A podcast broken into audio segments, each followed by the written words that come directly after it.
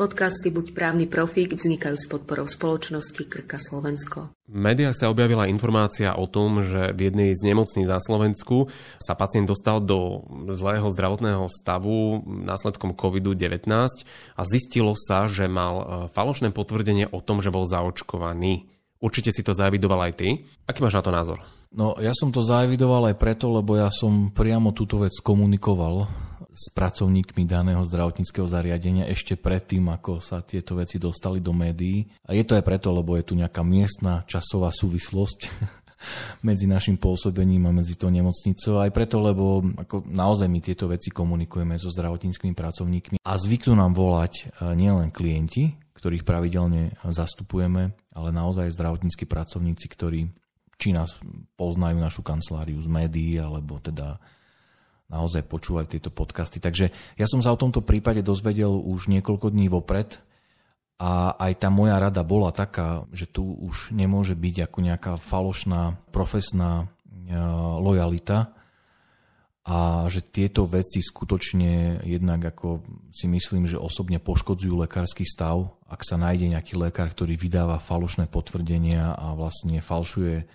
respektíve uvádza nepravdivé informácie do zdravotnej dokumentácie. To znamená, že poprvé je to naozaj že reputačné riziko pre lekársky stav ako taký a súčasne je to vec, ktorá ohrozuje pacienta. Takže ako moja rada bola, Určite to komunikujte s vedením a ja byť na mieste toho vedenia, tak určite podávam trestné oznámenie, nech sa to rieši. A hlavne nech sa potom ten výsledok komunikuje verejne, aby aj pacienti, aj poskytovateľia zdravotnej starostlivosti videli, že sa tie povinnosti vymáhajú tak, ako sa vymáhať majú. Povedzme si, ako vlastne mohlo dôjsť tomu prípadu, robme si takú malú rekonštrukciu, aj keď možno nie sú známe tie detaily. Dostal nejaké potvrdenie, alebo bolo to niekde zaznamenané v zdravotnej dokumentácii, je medzi tým rozdiel, že či človek mal nejaký papier v ruke s pečiatkou, kde je napísané, že bol zaočkovaný, alebo musí to byť ten COVID pas, kde to musí prejsť nejakým procesom elektronickým. Mne bolo oznámené to, že tento pacient bol prijatý, a teda bol hospitalizovaný s údajom tým, že je očkovaný. Či mal so sebou nejaké potvrdenie, či to bolo vyslovene už do, dokonca v Green Passe, to znamená, ak by to bolo v Green Passe, už by to muselo byť vec zdravý. Toto ja neviem, ale e, dôležité je to, že e, oni s ním ako s očkovaným aj vlastne ho tak brali v rámci tej zdravotnej starostlivosti.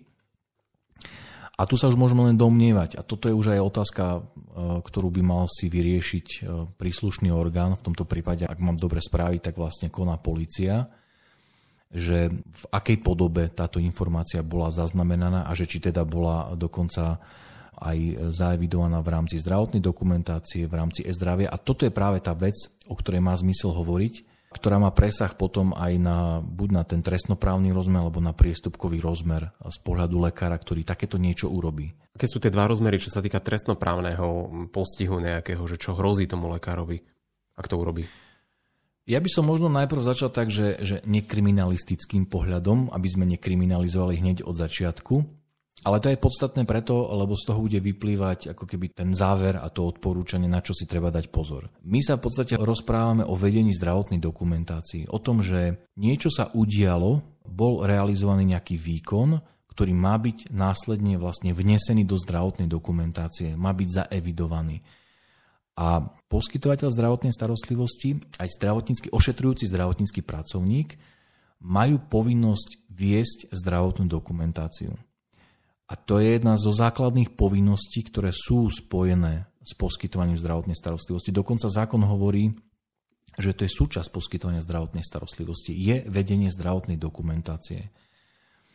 A my vždy aj klientom hovoríme, poskytovateľom a lekárom, že oni majú obrovskú kompetenciu, že to je ich aj výsada, hej, že, že vpisovať, že vniesť nejaký údaj do zdravotnej dokumentácie pacienta a že je to veľmi dôležitá kompetencia, s ktorou sú samozrejme spojené aj, aj určité záväzky a určité rizika, ak je táto kompetencia vykonávaná nesprávne. Tým, ak je vedená tá zdravotná dokumentácia nesprávne, tak uh, aký to má ten rozmer, že čo vlastne potom u lekár mňa stále zaujíma to, že, že aký môže byť ten postih. Aj keď to nechceme kriminalizovať, ale mali by si na to dať pozor. No a už teraz trošku kriminalizovať pôjdeme. Takže z toho, že sme si povedali, že poskytovateľ a ošetrujúci zdravotnícky pracovník, teraz to zjednoduším, budem používať slovo lekár. Dobre? že majú povinnosť viesť, to nikto nemôže urobiť namiesto nich. Hej. Ten lekár robí ten záznam do zdravotnej dokumentácie a to je jeho výsada, jeho povinnosť, ale aj zodpovednosť. A zdravotná dokumentácia a zápis do zdravotnej dokumentácie má byť pravdivý, zrozumiteľný, čitateľný, tak, aby sa s ním ďalej dalo pracovať. Dnes už tým, že vlastne prevažná väčšina poskytovateľov pracuje s elektronickými nástrojmi záznamu, tak tá čitateľnosť v podobe toho, ako bolo kedysi minul, hej, v minulosti, že, že rukou sa písali a viedli záznamy a záviselo od toho, aký rukopis ten ošetrujúci zdravotnícky pracovník má a niekedy bol nečitateľný. Toto už ako keby začína tak ustupovať do úzadia. Ale dôležitý atribút, ktorý som spomenul, že ten zápis má byť pravdivý. A to je vlastne to, čo sa pýta, že, že čo znamená pravdivý a čo sa stane, ak je nepravdivý. No a ja by som už teraz, keď sa na to pozrieme tak, že forenzne, alebo že proste z pohľadu nejakej zodpovednosti by som to rozdielil, že bude to závisieť tie následky pri nepravdivom zápise od úmyslu.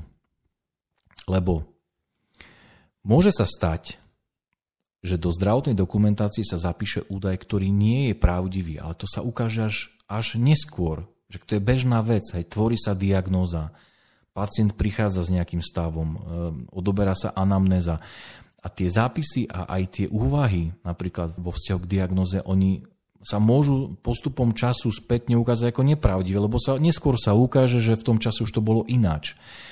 Ale on nie je nepravdivý, pretože mal niekto úmysel ho ako nepravdivý tento údaj zapísať, ale z iných dôvodov, hej, neboli dostatočné informácie a tak ďalej. Mohli by sme pokračovať.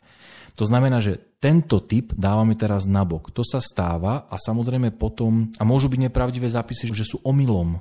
Aj to je možné, že niekto sa pomýli, prepíše sa, dajme tomu, údaj z nejakého laboratórneho vyšetrenia a je tam omyl v čísle.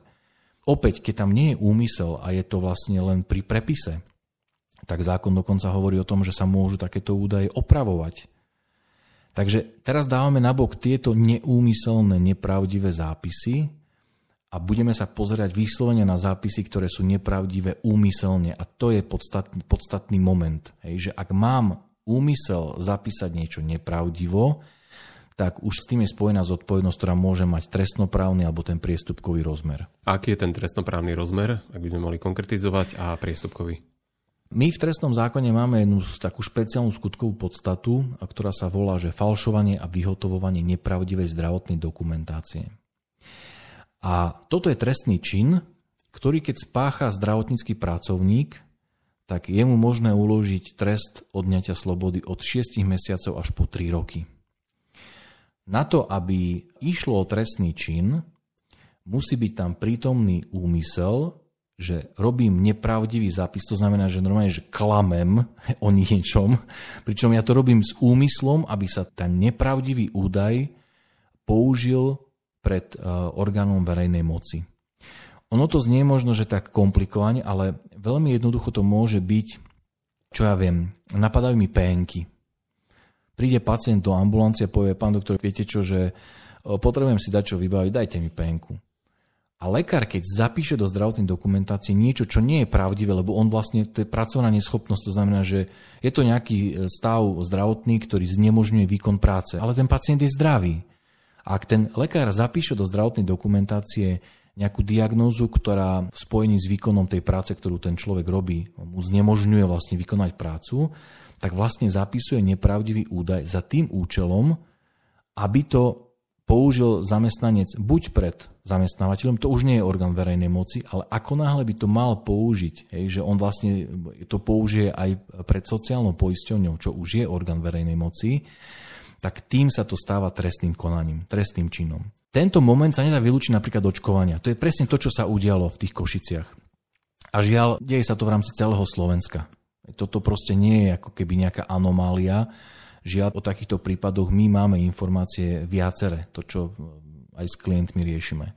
Teda, ak niekto uvedie do zdravotnej dokumentácie informáciu, že pacient bol očkovaný, hoci on nebol očkovaný, a je to robené preto napríklad, aby daná osoba mala nejaké výhody pred orgánom verejnej moci. Tých situácií môže byť viacero. Hej, že on naozaj chce, aby to používal, tak toto môže mať vlastne ten trestnoprávny rozmer.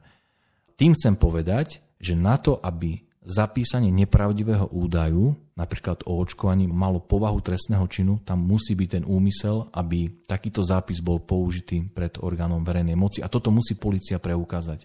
Tomu sa musí vlastne venovať.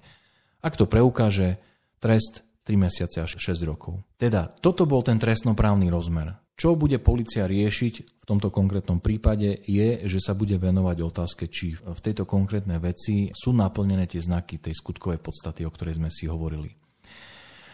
Ak by tam on nebol ten úmysel prítomný, tak stále ešte môže ísť o priestupok. Pretože e, veľmi podobne znie v priestupkovom zákone priestupok, ktorý hovorí o tom, že je zakázané falšovať, zámerne vyhotovovať nejaký nepravdivý výpis o zdravotnej dokumentácie, potvrdenie týkajúce sa zdravotného stavu a tak ďalej.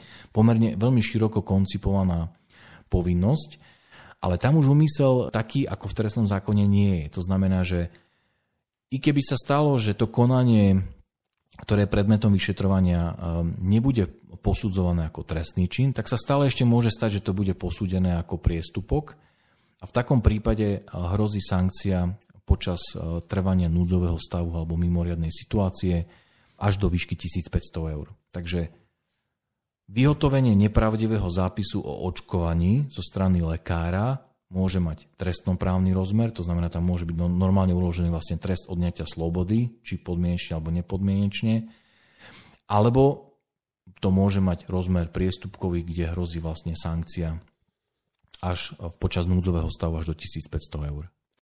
Ak sa lekár ocitne v situácii, že mu to pacient navrhne, lebo to sa môže stať, že pacient povie, pán doktor, nevieme to nejako vybaviť, tak prosím vás, nikdy to nenechávajte prejsť nejakým mlčaním, lebo vám je to nepríjemné tomu pacientovi povedať, že nie.